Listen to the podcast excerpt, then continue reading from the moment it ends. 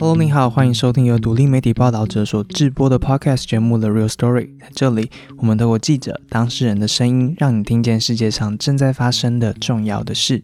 开工之后，我们停工了一集，感谢各位不离不弃，还记得回来收听。收假的第一天呢，我们的 IG 就陆续收到了听众的讯息，许多人问说：“诶，能不能做一做关于早教这一题啊？”过去一个礼拜，随着公投联署期限的逼近，越来越多人在街头上、在夜市里、独立书店或是大学校园，看到了早教公投联署的摊位或者是职工。如果你没有看到那一些街头上面的身影，在网络上面，你大概也都被烧到了。这是一项什么样子的公投呢？这是抢救大潭早教行动联盟等民间团体发起的公投。他们希望设立在大潭早教区域的观塘天然气第三接收站能够停止开发，并且迁址，以保护台湾唯一一块长达二十七公里、七千六百年的大型早教生态系。这个被人们简称为“三阶”的接收站，是未来接收海外进口的天然气，提供给大潭发电厂发电使用的关键设施。但是这项工程在环评的过程当中引起了极多的争议，甚至让前环保署副署长詹顺贵决定辞职，抗议政府当时强行过关的手段。无论如何，三阶工程在二零一八年十月已经通过环评，开始动工了。在地团体抗争到现在超过了九年，也透过了行政诉讼、联署公投的方式继续抗争。他们希望透过公投联署，让议题跟讨论扩散到更大的公民圈。而发起公投的他们呢，希望在今年二月底获得三十五万份联署书，赶上今年八月的公投。这场本来由桃园地方团体所发起的联署，在过去一个礼拜有了巨大的变化。随着政党、政治团体在网络上面表态，经济部、中油也在随后连番的发文、召开记者会，多方的论战之下呢，这个议题越炒越热。但是有越炒越清楚吗？资讯爆炸，资讯混乱。看着网络上面的多方讨论呢，我们决定，那不然我们就带大家去早教走一趟好了。如果没有去过现场，只看网络上面的示意图，我们自己也不太安心了。所以接下来的这一集会有海风、海沙、海水的声音，我们一起去一趟户外教学。如果要讨论早教的话，那我们就先从看见它、听懂它开始吧。我们邀请了来自东海大学生命科学系副教授刘少伦，请他开着车带我们去走一走，做一个户外教学。他是一名钻研藻类的学者，他曾经花了超过一年半的时间研究桃园藻礁。在他的车上，他开始解释这个世界台湾对于藻礁的认识其实是有多么的少。他是如何从自然科学博物馆里面的标本开始，比对世界各地的藻类研究，才慢慢的揭开了桃园藻礁的神秘面纱。现在成为讨论焦点的这个桃园藻礁呢，其实一直到一九九八年才被台大的戴昌凤老师发现它的独特性。也就是说，这一块在台湾七千六百年的藻礁，是一直到二十三年前我们才知道它的地位。二零一七年、一八年，三阶工程环评的评审开始了，越来越多的学者加入研究，才让众人慢慢的理解这一块世界最大的浅滩现身早教它的真实样貌。我在出发前就问老师说：“老师，我要怎么形容早教的样子呢？” 他竟然说：“就是一块巧克力酥派啊。”我一开始就开始慢慢了解它之后，我就发现说它其实是一个蛮神奇的一个生态系统。就过去我们在那个我们的那个教科书里面很少去谈这样子的生态系统，因为我们一般都会讲珊瑚礁生态系啊、海草生态系，哦，就是我们讲那个垦丁的那个海草，或是红树林生态系，比较少去谈到这个藻礁这种生态系统。所以说那时候我其实要刚要切入这个第一年的时候呢，那个陈照老师就。说，哎，你是藻类专家，你你告诉我这是什么东西？反正蛮合理的。对，蛮合理的。那我就想说，哦，压力就很大。那那那时候就就把所有的文献都读遍了，然后也去呃国立自然科学博物馆一个王世伟老师，当初他是跟那个台大戴长峰老师第一批台湾的学者比较早期就进来探讨这个系统的一个专家。那王世伟老师他有很多的标本，所以其实我在除了读文献之外，我有跟王世伟老师也稍微去看一下他科博馆那些标本，那才慢慢的理解到说，这个生态系统跟我们以前所认知的珊瑚礁生态系统是完全不一样的东西。第一个，它是藻类所建构的，它不是珊瑚，所以一般人一般很多学珊瑚的老师或是研究学者，他们会把珊瑚的知识直接转移到藻礁的知识，但是事实上这是非常不一样。举个例子来讲。我们知道珊瑚它就是动物，那藻类它是植物，所以很多人就会认为说，那这个胶在形成碳酸钙的过程当中，因为我们知道碳酸钙的形成会产生二氧化碳，所以他们就会觉得这个胶没有固碳的功能。但事实上，他们忽略了珊瑚礁可能没有，可是藻礁它是植物，所以它把海水里面的碳酸氢根转换成二氧化碳。变成碳酸钙的时候，它会释放二氧化碳，但是这个二氧化碳会马上在这些藻礁里面的壳状珊瑚藻，它体内吸收进去星光的作用，产生氧气。对，这就是一个很典型，很多学珊瑚礁的老师，他们连这个都不知道。这也是为什么，像我们现在你会看到一个议题，就是藻礁有固碳的功能，原因就是在这个地方，因为它跟珊瑚礁是完全一个很不一样的一个系统模式。然后后来第二件事情就是，好，我们现在知道它它是一个不一样的东西的时候，那第二件事情就陈兆文老师就说，那这个东西到底常不常见呐，普不普遍？所以我后来就把所有的文献查过，才发现说，只有在地中海、挪威或是巴西的一些一些区域很小块的一些环礁，它可能有这样藻礁的一个生物礁产生，那其他地方其实是没有的。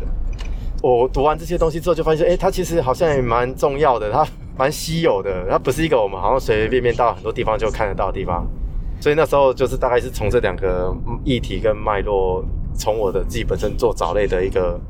一个角度开始发现，说它其实是一个蛮特殊、蛮珍贵的一个系统。所以当我看到像他们现在有一些他们在媒体上的讨论，或是说在一些像脸书平台有很多的那种网友会说环团就是来乱的哦，或是说他们就是没有什么专业。那其实他们忽略了这个案子本身背后的专家学者不比中游那边少，跟过去我们知道的一些环团的一些议题是很不一样的地方。也就是说，我们这个地方进来的专家学者的的确确是在这个领域里面是是有他的一个专业程度。对对对对对，所以变成让这个议题变得很复杂。就是说，我们从过去对他的不了解，到现在已经了解了，那我们。也才开始慢慢慢发现说，哎，原来它是这么特别的一个东西。就像我以前硕士班，二零零二年、二零零四年的时候，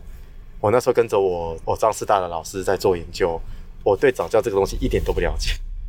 所以连我们老师他们也都很少去谈到这个系统。哦，那也不会带学生来这个地方做研究，因为垦丁的珊瑚礁、蓝屿绿岛那个地方大家都做不完啊，带学生去那个地方就一堆研究题目都。做了几几十年的，都还一堆研究题目可以做。当然，你就不会想到说桃园这个早教是可以做的，好像就是它一直是被遗忘的一块呃生态系统。然后，但是它又那么的特别，对，哎，这个大概就是为什么我觉得桃园早教变成好像是从我们二零一七年这件事情进去之后呢，我们对它的了解跟知识可以说是过去二十年多了三倍以上的知识，我可以说是。不是很夸张、浮夸这样子讲。刚因为刚提到稀有性这件事情，嗯嗯，那我在想，从学术的角度切入的话，要认定它在世界上的稀有性，其实是需要一个严谨的过程。对对对。然后怎么样最后认定这块区域在全世界的地位，以及认定它为这个地位之后，它代表了什么？呃，像我之前就是在看所有的文献之后，还有去科博馆拜访王世伟老师，去看那些标本，我才真正的认识到说。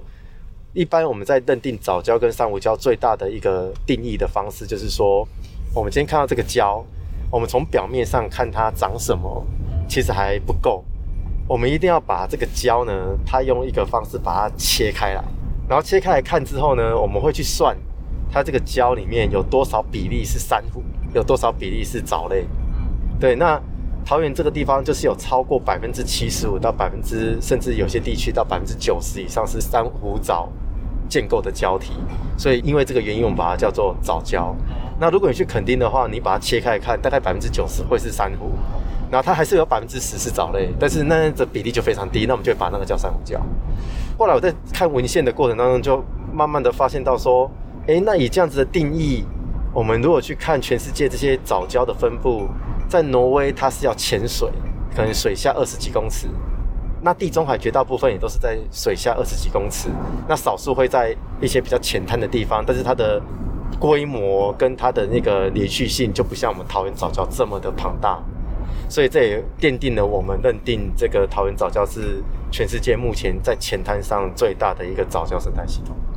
其实如果你去看一下那个王世伟老师跟戴崇文老师他们在呃二零零八年的那份报告，那最主要是王世伟老师做的哦，所以他王世伟老师他的那边的资料其实一开始是变成是一个非常重要的基础资料，他就是在这个二十七公里里面从北到南他去钻岩心，因为就像我刚才讲的，我们要定义它是是不是早教，我们一定要把它挖下去，然后他挖的岩心其实没有很大，大概就是直径十十公分，然后像我们打一个岩心下去，然后把它挖起来，然后看它里面。到底有多少比例是藻类跟珊瑚礁？Overall 来讲的话，整个桃园藻礁大概很多区域都是有达到百分之五十以上的藻类建构这个礁体，然后越往南，这个比例就越来越高。所以在大潭这一区，就是它的壳状珊瑚藻藻类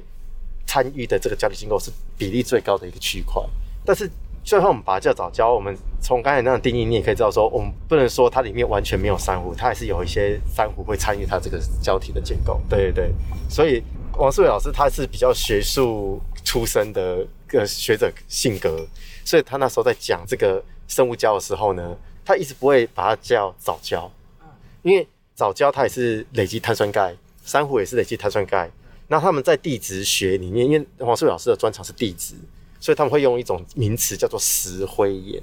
他把叫做桃园观音石灰岩生物胶这样子，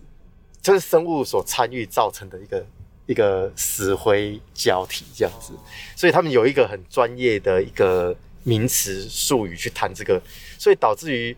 后来我那时候二零一七年在开始接触这个的时候，光去搞清楚早教是什么这件事情就非常非常。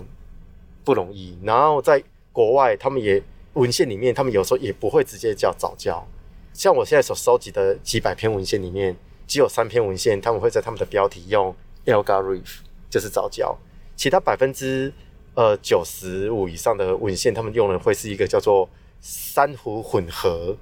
有珊瑚的，但是藻类为优势的一个。生态系统就是 你可以知道那个学者的性格，因为他们就会觉得说啊，你要只要叫藻礁，好像你会让人家会有一个误误认，认为说这个藻礁全部都是藻，但是它不是这样子的一个。基本上是一个生态系的名称。对，它是一个生态系的名称。对对对，然后里面的优势物种是藻，是藻类。然后它在那边生存的结果是会造礁。对对，而且它的优势物种，主要的优势物种还不是只有藻类这么简单，它是会钙化的藻类。对，因为很多的藻类它是不钙化的，那这个藻类它是会钙化，所以导致于说它能够形成这样子的一个胶体。对对对。哇，这对你来说是一件蛮新鲜的事情，这个过程。呃，是蛮新鲜的，但是现在因为我们对它的一个不了解，导致于说我们好像还没有一个很充分的时间去讨论这个东西的价值，那我们好像就要看到它已经受到很大的一个一个破坏跟影响，所以这为什么后来我会。好，还是跳进来，其次的推动这样子的一个一个环境保护运动这样子的。接下来我们还需要了解什么？从你们的观点来看，那时候在理解这个地方的时候，除了认定它的稀有性跟理解它学术上面的分类，那接下来你们还会做哪些那慢慢的，其实就像我刚才讲的，其实一个科学的研究，对我们学者来讲会开始有趣，一定在我们的知识面上一定要往前带。那那像刚才我讲的那些东西。都是在文献都有，它不是一个新的知识，只是我们对它不了解。其实国外已经有很多这样子的研究，像地中海、挪威，他们都有在谈这样子的事情。所以变成是说，对我来说，我其实也都只是在做文献回顾，我没有把一个知识往前带。对一个科学研究来说，这个其实是 是蛮无聊的。但是我现在慢慢的了解之后，其实我在这个研究的过程当中，其实我慢慢的体会到。观察到一个现象，就是如果我们去看壳状珊瑚藻这个藻类，其实它在整个全球的海洋都有分布，然后有一些地方它都长得非常非常的好。那我举个例子哈，像如果你们有去东北角、去龙洞，你们如果有去看那个地方的壳状珊瑚藻，它也长得非常好，但是它没有胶，这个就很有趣，就是说好像不是有这个钙化的藻类为优势的地方，你就会有藻胶。那藻胶形成似乎跟这个藻长得好不好是两件事情。那对我来说，这个就会变成是一个值得探讨的科学议题。为什么呢？因为台湾很多地方都有壳状珊瑚藻的生长，而且长的数量跟丰富度不输给大潭或桃园藻礁。但是为什么藻礁只有在桃园这个地方有，而在其他地方不会有？对，这就会变成是一个蛮重要的一个那个议题，然后也变成说，为什么会很担心这样子的工程对这样子生态系统的一个危害？因为我们其实对它。根本就不了解。然后像这个，我本身脑袋里面的这个疑问，我脑袋里面有很多的假说，可是这假说需要时间去验证。那或许就是这个地方才是唯一能够形成早教一个最好的一个起点。那这个需要一点时间，让它能够，我们需要能够去理解这一块，才会知道说，哎，这个地方其实它的价值性是为什么会在这里？那为什么它会是全球最大规模的早教生态系统？是不是因为我们这个地方有一个得天独厚的一个环境，或是有一个呃水文条件，还是说它有一个特殊的一个？我们知道桃园这边有很多的糖皮，对，那这些东西跟这个地方的环境的连接怎么样造就这边的早教？我不知道，对我们来讲就是一个谜了。从科学面来讲就有趣了。对对对对对。你到现场的感觉是什么？我看照片那个面积好大哦。嗯，我到现场的感觉会觉得台湾其实很漂亮，而且我们有很多很美好的东西。但是我们的思维跟我们为了追求一个方便跟经济快速的成长当中，我们的一个发展，我觉得让台湾变得很丑。要不是去年的那个疫情，我想我觉得台湾。要成为一个观光的国家，其实还有有非常远的距离要走。所以，像我今天看到这个藻礁这么一个特殊的生态系统，然后到了春天的时候，时间对的话，你会看到潮水退到很很下面的时候，你会看到整片礁是粉红色的。红色。对，因为壳状珊瑚藻它就是粉红色的的藻类，那你就看到整个礁是粉红色的礁，或是红色的礁。你去想想看，这样子的景。难道不会是一个非常特殊的一个观光产吗？呃，我觉得这整个过程当中，我就慢慢的去理解。从桃园高铁站出发，经过五十分钟的车程，我们抵达了桃园大潭早教的 G Two 区段，这里就是三阶工程的所在地。整个桃园有二十七公里的海岸线是早教，是台湾唯一一处大型早教。大潭只是桃园早教的其中一段。老师没有说错，藻礁的确像是巧克力酥派一样，远看是黑黑的泥土色，只是你近看的时候呢，有的地方是粉红色，有的季节它们是红色，里面有一整个生态系，有一百多种的生物。一开始我们看这片藻礁的时候，你会觉得说，那这个地方看起来跟我们一般理解珊瑚礁就好像比较没那么吸引人，它就黑黑的、灰灰的。诶，那原因是为什么？因为我们要去思考。壳状珊瑚藻这个这个藻类呢，它也是跟珊瑚很像，它也是需要在水下面会长得比较好。所以也就是说，当我们的潮水退到越外面，它的丰富度就会越高。但是你在这个地方看到的壳状珊瑚藻就会比较少。那不代表这个地方生态不好，而是举个例子来讲，你们到垦丁去玩，你们不会预期还没下水之前就会看到就看到彩色的珊瑚。对，那这个地方也是一样，你要下水到那个地方，你才会看到彩色的粉红色的壳状珊瑚藻。像这个，我们这个地方看到这个就是一些非钙化的红藻，哎，红色毛毛就是重包藻。那你也看到这边有一些寄居蟹，还有一些螺，好多。那这个基本上就是我们在一个潮间带退潮会露出来的这个区域就是潮间带。那我们现在这个是在潮间带的最上面。啊。那这个地方你可以看到那个沙滩，你有没有看到一个比较？突然往上沙丘的位置，这个地方涨潮的水位线会到那个地方，所以如果说你在不对的时间，潮水没有退的时候，你是看不到这些东西的。对。那通常像现在潮水开始退的时候，生物的活动会改变吗？呃，通常不太会，因为他们就是很耐这样子的一个环境。对，没有差。哎，但是比较有影响的，都还是这些人为的一些工程才会对他们的影响比较。比如说我我的这个地方摆不埋沙，之后我埋沙了，对，那我埋沙个一两年，那这个地方的生物大概就全部都死掉了。你可以看到刚才我们的那个藻礁有很多的孔隙，那这些孔隙就会被塞满，那所有的生物基本上是大概就是不行的。这些孔隙目前现在里面是有生物？你如果把我像我们有那时候有一个团队，他去做一个这个礁里面的生物的多样性有多高？他怎么做呢？用一个十公分乘十公分的正方形，然后我们把它挖起来，挖起来之后把它敲碎，里面就有很多不同的生物在里面，所以我们现在是看不到的。比如说它可能会有一些时候，它会敲出来里面有章鱼。小只的章鱼，然后像是有一些蛤蜊、呃贝壳，然后甚至有一些像我们讲的沙蚕、沙虫那一类的。因为毕竟我不是专业的，但是他们那时候调查出来的一个物种的多样性，大概可以这样子一个立方体，大概就四五十种、五六十种在不同的生物在里面。对，所以那时候林信柱来的时候，他说这个地方黑鸭的生态不好，死气沉沉。那原因就是在于说他忽略了这个这个生态系统它本身，这是它的一个动态的样子。对，对你看你你把它弄掉之后，其实很简单就可以看。对你很简单就可以看到了，只是一般的人他们不愿意去做这件事情。对，像你把这些泥沙拨开，底下全部都是生物，也都也都是藻类。对。我们现在知道了它的特别，然后它的面积比较大。那自私一点来说的话，对于人类来说，它的存在有什么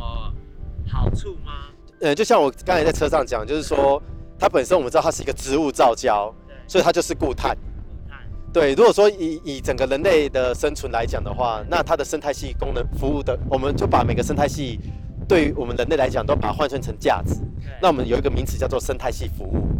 就这个生态系呢，对我们做什么样的服务？那我就会把它当想成说，它就是像是一个海岸的热带雨林。沿海热带雨，它其实在帮助我们把大气过多的二氧化碳，能够既有这样子的造礁的过程当中，把它进行封存。对，那这在我们的目前全球暖化的一个状态之下，我觉得是多多少少，不要说很有帮助啦，但是至少不会让它更变得更糟糕的一个一个方式。除了刚才我讲的那些东西，那立即性对当地这边的渔民来说，就是非常好的一个育婴场。就是对于那些鱼类来讲，就是一个非常好的一个食物的一个来源的栖地。因为你看这些生物藏在胶体里面，那它们当涨潮的时候，它一定会多少会露出来活动。那小鱼、小虾，他们就靠这些东西当做食物。然后这些小鱼、小虾就提供了刚才我讲的那些呃锤头鲨、青鲨。那甚至我们在那时候调查的，在二零一八年年底的时候。陈兆老师他们在这个地方也观察到有渔民回报这边有白海豚的出现，对，所以我想这个地方就是一个食物的一个，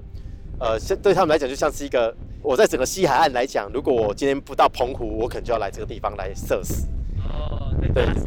更大型的鱼类来说，那对它旁边的一个呃渔民或是我们讲的渔经济渔业来讲，这是一个非常重要的一个一个一个基地，来维持这样子的一个生态系统。所以这也是为什么。在桃园早礁北边是竹尾渔港，南边是永安渔港，光一个早教就支撑了两个渔港的一个经济活动。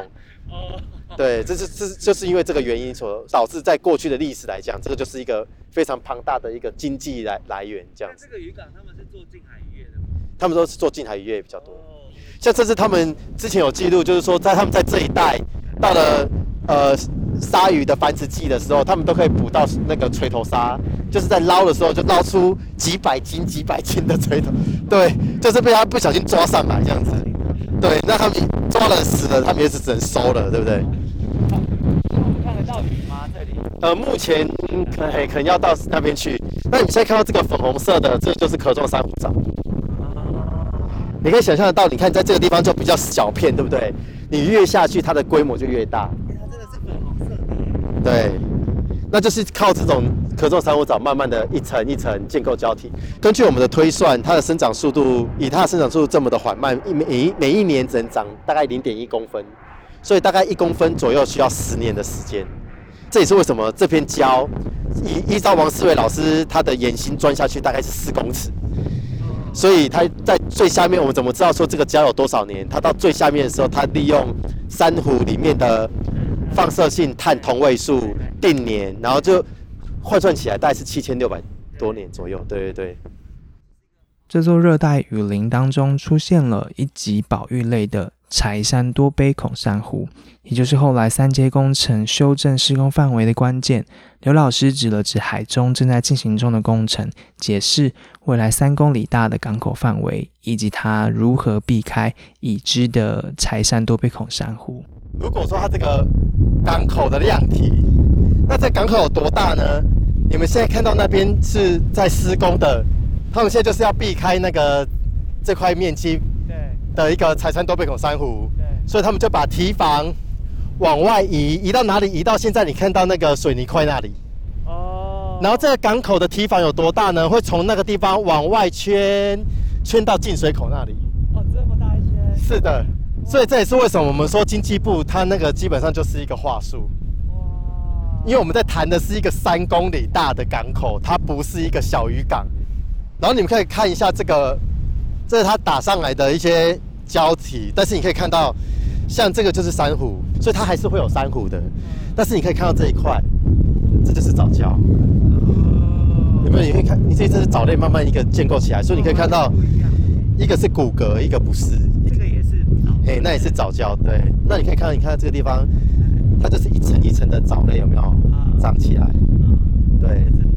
对，看它就是一层一层。那你可以看到它这个地方，它所蕴含的贝壳的量也是非常丰富的，所以代表它这边的生物多样性跟我们在珊瑚礁看到的生物多样性是一样的。最近有一些网友在质疑说，台湾的西海岸都是水非常浑浊的，怎么可能会有藻礁？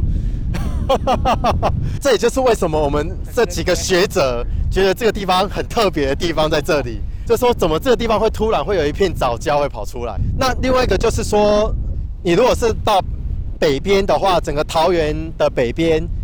呃，有大园工业区，还有一个观音工业区，然后那些工业区的的废水随着河川，它就排到北边的桃园藻礁，所以桃园藻礁在北边有二十七公里里面有三分之二基本上它已经受到工业的一个废水污染。所以，我们去那地方去观察它的一个生物多样性，是远远小于这边的生物多样性。对。然后另外一个部分就是说，它的一个胶体更脆弱，因为它可能有很多的那个工业废水是比较偏酸的，所以它就会去溶蚀那边的胶体。所以这也是为什么那时候刘俊宇老师来找我的时候，我一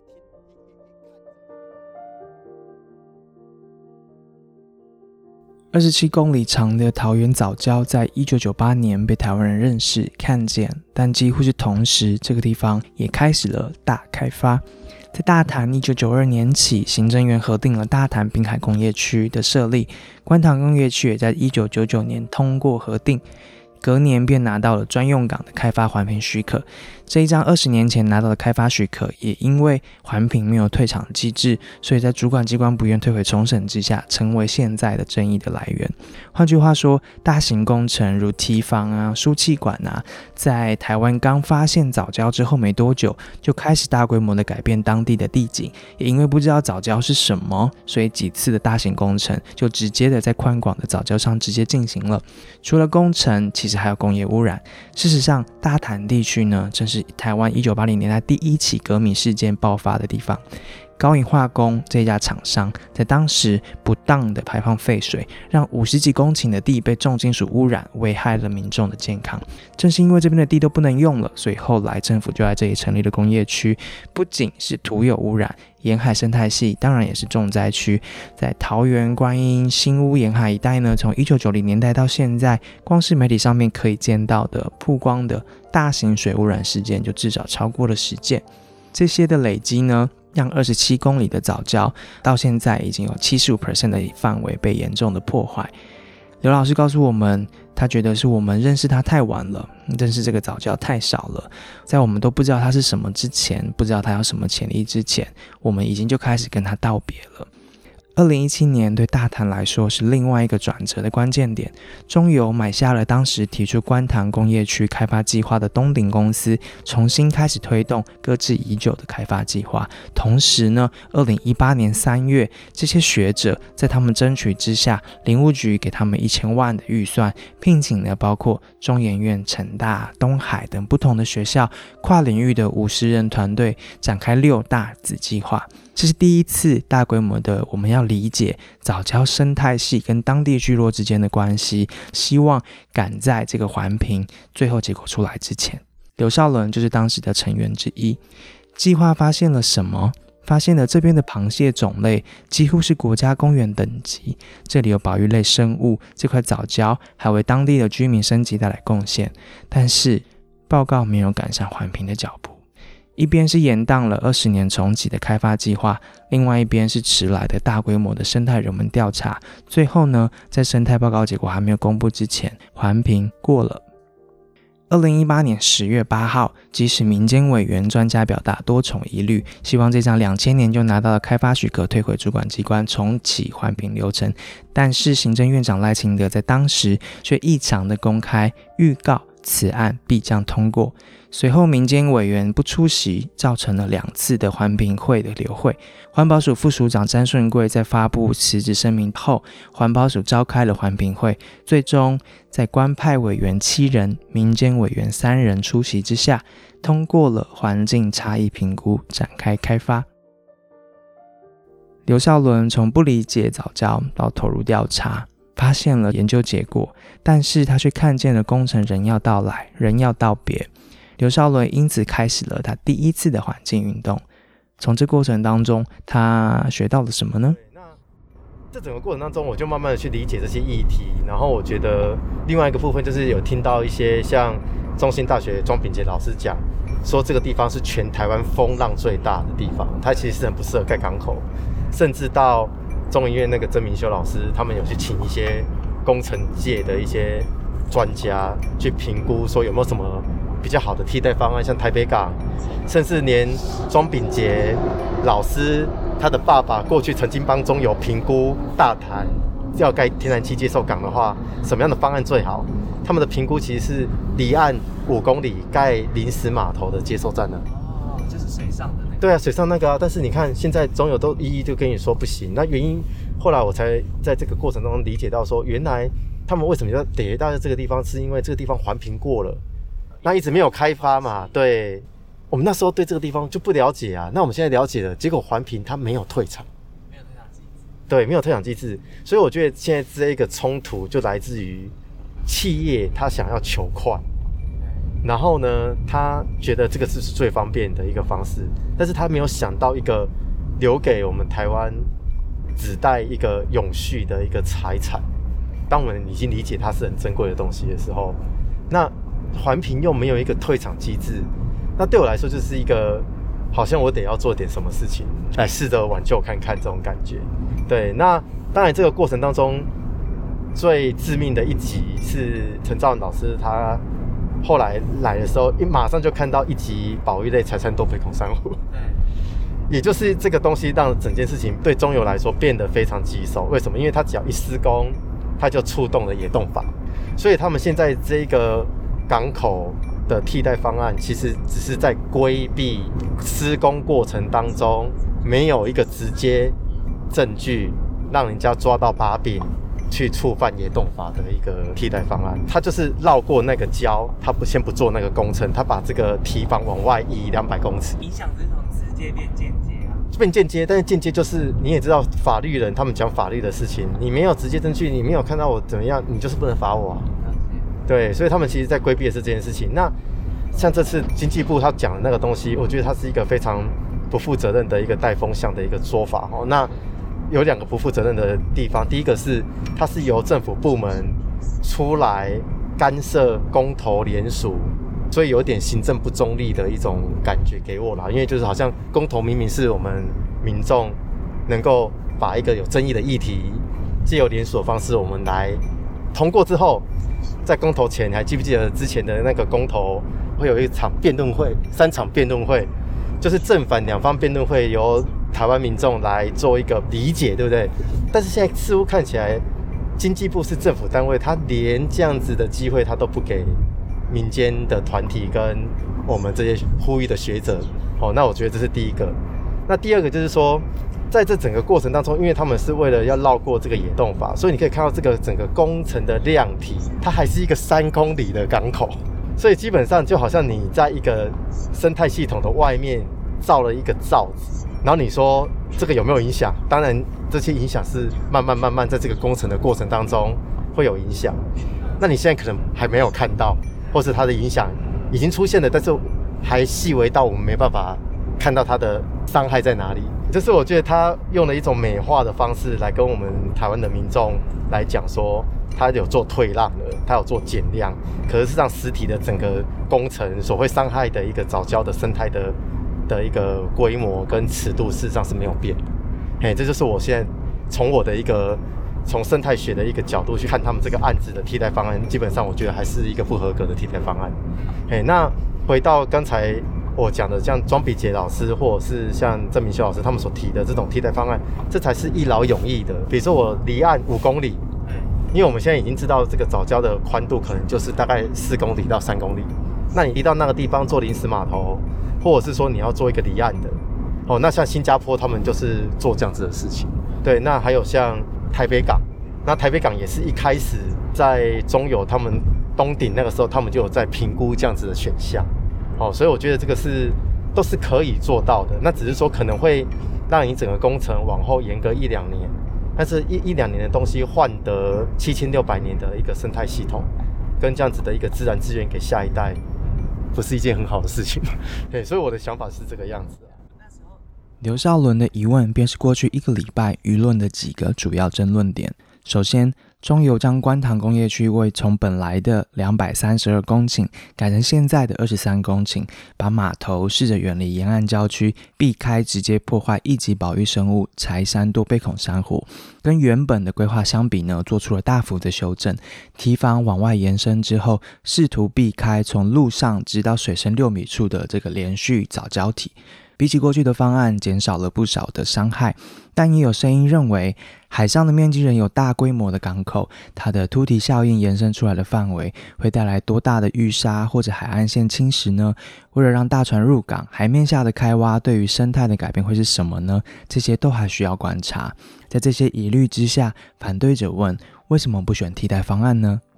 有没有替代选项，则是第二个争议点。发起公投的这一方不反三阶，不反天然气，反的是它的位置。除了大潭之外，其他的替代方案、其他的位置，在过去二十几年来接连讨论过，包括台北、台中，或是在海上盖福利设施等等。台北港的方案想要从新北市的巴黎一路拉管到桃园大潭电厂，管线走海路、陆路都可能有问题，尤其是陆路。新北市的居民、新北市的首长、管线沿线的居民意见，这些恐怕也同样棘手。海上福利式的设施能不能做呢？这还需要更多的研究。不管是哪一个替代方案，中油跟经济部都认为，现在开始讨论已经来不及了。而反对方则问：即使替代方案需要时间，过去二十年，如果我们开始做，现在是不是也就完成了呢？为什么在来得及的时候不采用更好的方案？是因为当时候不理解早教的价值，或是纯粹因为大潭这个地方的环评许可已经拿到了？刘少伦提出的第三个提问，也就是三阶背后最大的题目：如果不在这个地方如期的盖三阶，对台湾的能源转型到底影响会有多大？核一、核二、核三会在二零二五年之前全部退役。三座核电厂的法定年限已到，二零二五年时的台湾必须靠着燃煤、燃气以及绿能这样子的能源组合作为电力来源。其中，因为空污问题的严重，所以燃煤发电不能再增加，必须下降。也就是说，在二零二五年的时候，我们面对的考验除了零核之外，还有减煤。在这样子的情况之下，能做的事情有三件：第一，节能；第二，加快绿能发展；第三，靠天然气来支撑在绿能还没有冲起来之前的电力缺口。官方的数字是，二零二五年的时候，台湾会有一半的发电来自天然气。但当绿电发展起来之后呢？作为过渡的天然气就要逐步下降了。但是天然气也有两个问题：第一，台湾有九十九点五 percent 以上的天然气是靠进口的。所以我们需要盖第三、第四、第五接收站，才足以避免第二个问题，也就是天然气的安全储存期限。在有这样子安全储存期限的限制之下，我们没有办法一次大量的进口天然气，必须稳定的、持续的、长期的进口足够的天然气。经济部强调的，必须现在在这个地方盖三阶，在二零二三年启用，就是为了赶上这个过渡期，在面对减煤、零核的考验之下，希望能够得到更多能源调度的弹性。如果要重新选址建造三阶，延后启动，就为本来的规划投下变数。要进一步的问，这样子的变数，我们有办法承担吗？经济部认为没有。如果没有办法如期的在二零二三年完成三阶，开始大谈发电厂的八号、九号机组的运作，会影响六 percent 的供电，而且随着更多的企业迁台，电力需求可能更大。但是民间团体却提出不同的看法。他们说，这六 percent 的这个数字呢，其实在公听会的时候，台电的说法其实是不到三 percent 的。除了数字的不一样之外，民间认为三阶如果没有办法如期的在这个地方开始运作，影响其实不是缺电，而是前面提到的减煤的压力下面可以运作的其他的能源的弹性。也就是说，真正的影响可能是减煤的时程。这是什么意思呢？三阶的重要性其实还与台中的减煤有关系。现在桃园大潭的这个发电厂七号机组用的天然气其实来自于台中港。但是，当台中的火地发电设施成功的转型，从燃煤转成燃气了，它也需要天然气了。所以，未来台中港进来的这个天然气就没有办法运上来给桃园大潭用，大潭必须自己盖一个专属的天然气接收站，发北部地区需要用的电。但是如果三阶没有办法如期完成的话，这样子的调度规划可能会生变，调度的弹性可能会降低。关于能源转型的影响，最终还有一只房间里面的大象。那节电这个选项呢？很多国家是靠着节能政策跟鼓励，让能源转型需要的弹性出现的。细看两方的差异，经济部认为台湾的电力需求一定会在上升，在 GDP 成长四 percent 的趋势之下，耗电会在更大。另外一方面，民间学者跟环保团体提醒，发展绿能跟节能这两条路也是路。如果无法快速的开源，绿能追不上，能源转型中节能本来就是关键，也是国际普遍的趋势。最后，最后，本来不在讨论范围之内，却如今成为一个提问的是关于核能。事实是，这项公投虽然可能对于三阶设置地点和时程有影响，但与核能重启无关。因为核四厂即使能够在毫无争议之下开始重启建造，要能真正开始供电，也是二零二八年之后的事。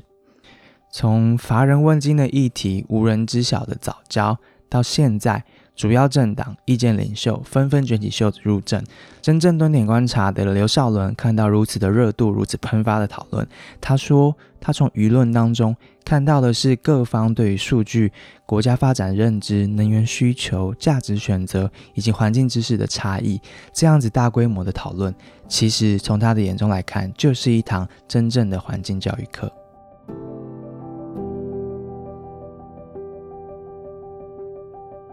我就觉得，就是终于到了最后，在公投的时候，好不容易，终于好像台湾的公民有比较有机会接触到这个议题。那这个议题其实从我们跟欢团的这样子的一个接触的过程当中，其实我觉得我们一直尽量想要去避免这个议题泛政治化，嗯，而是而是想要从一个比较理性的一个角度去跟政府去做一个对话。那就像我刚才所谈的，就是说。呃，很多人可能会认为过去很多环团是很激进的。那这个早教的议题，其实，在我们后来这些专家学者的一个参与，其实我觉得它这个环境议题已经跟过去的一些环团议题不见得是可以类比的，因为我们背后的专家学者其实是蛮多的。哎，所以他们环团在这个无形当中，他们有受到很多我们这方面的一些资讯跟理解之后，其实他们很多都已经慢慢的把我们所收集到的资料。现在已经转换成他们自己本身可以理解的东西，就像刚才那个雕刻，甚至都可以朗朗上口。一级财产都被孔珊瑚，然后是一个食物链，然后甚至你都可以说啊，你怎么可以懂到这么多？因为它是这是一个我们的资料，好像无形中已经转换成一个公民教育非常重要的一个一个过程。那对于环境来讲，我觉得是是很好的一个一个机会。那没有这次公投的机会，我觉得我们台湾似乎对环境保护这个东西还是。非常的走在时代非常的后面，原因是因为当我去在国外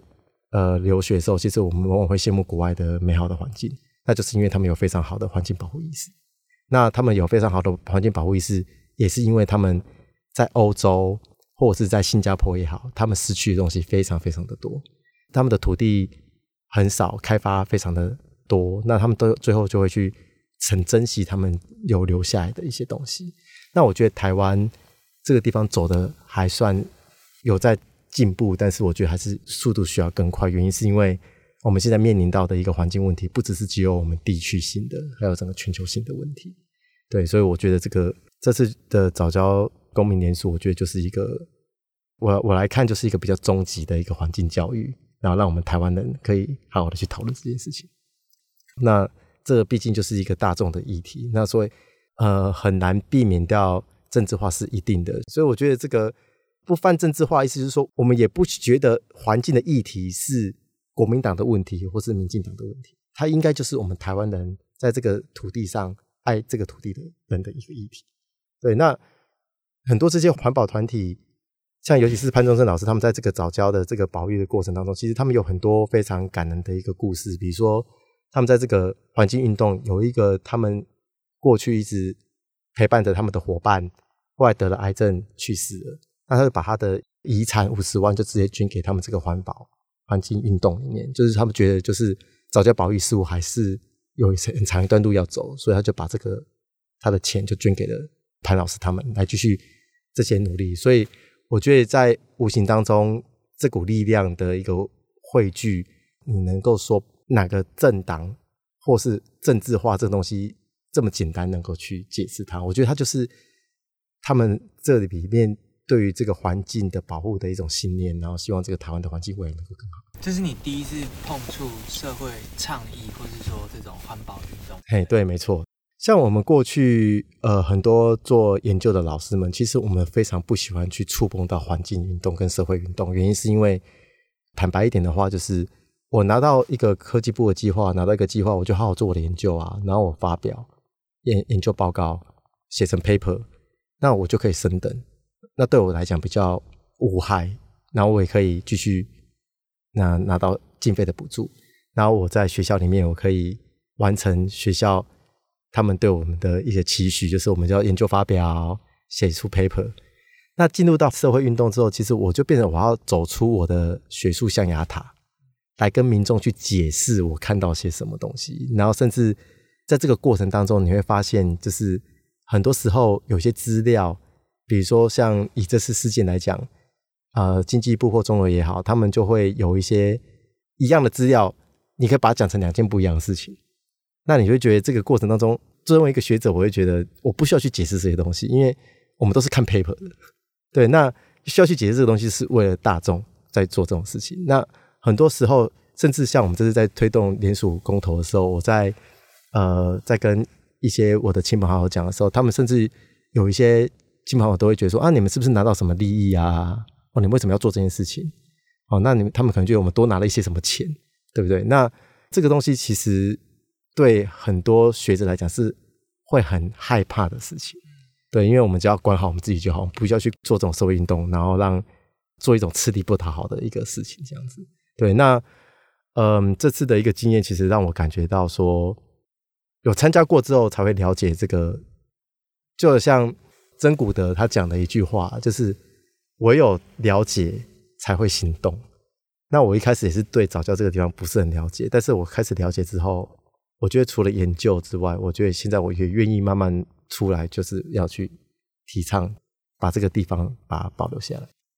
如果他没有达标，那我觉得也是既有价值公投的意义的一个连锁，我觉得也让整个台湾的全民终于有了解到桃园早教这件事情。那如果从整个公民的环境教育来讲，我觉得它也算是成功的了。哎，就是说至少更多人知道这件事情。但是当然我们知道说有很多的议题没办法一步到位，很多的议题都是慢慢的，当大家越来越去了解或是受到这样子的讯息之后。那等到下一次的相同的议题来的时候，我想或许大家就会更清楚知道说，哎，这个东西其实是我们需要关心的。所以我觉得这一次的公投联署就算不成功，它也会让我们把环境保育或是环境教育的这个议题能够带入到我们公民的一个社会里面去。以上是我们今天的节目。这一趟早教之旅呢，一路上刘老师一直念着：“你们就是要来到现场才会知道我们在说什么啊。”从现场我们看到的早教，不是中游所说没有生气的生态系，也不是经济部图卡上面小小的水面上面的两片。而是一片宽广的延伸入海的广大礁体。同时，在三阶工程的南端，我们也看到了以前电厂入水跟排水管的堤防工程，怎么样造成了海流的改变。那个海浪好大，把水泥的堤防打得像是烂纸箱一样。或是在堤防的北边呢，大量的鱼鲨淤积，让藻礁死亡。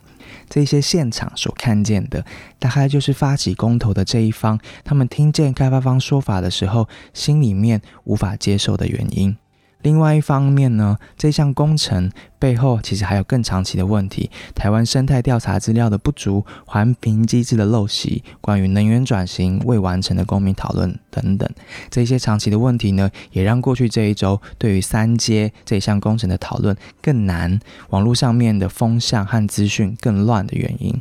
在这一趟的早教这一路上，其实心里面只浮现了三个字：早知道。如果我们早一点知道早教是什么，早一点开始认真的评估替代方案，早一点开始规划能源转型的话，现在台湾社会是不是会有更多的选项呢？但是过去的事就已经过去了啦，说早知道也太幼稚了。但是走向未来，至少这一次的经验告诉我们，面对真正成熟的公共讨论，我们还需要更多的学习，更多透明的资讯，还有试图建立更多彼此之间的信任。希望今天的节目对你有帮助。我们试图解答大家一些问题，给大家一些不一样的视角。如果你还需要更多的资讯的话，鼓励各位可以到公视、我们的岛、焦点新闻这些网站，搜寻更多跟早教相关的完整报道。尤其是我们的岛，它从二十年前就开始到现场拍摄，记录早教一路的变化。报道者的网站有大量的能源转型的思辨。很谢谢刘老师跟几位专家在这一集对我们的协助，更谢谢你一路耐心的听到了最后。本期节目由刘志英采访企划蓝婉珍制作，我们下周再见喽，拜拜。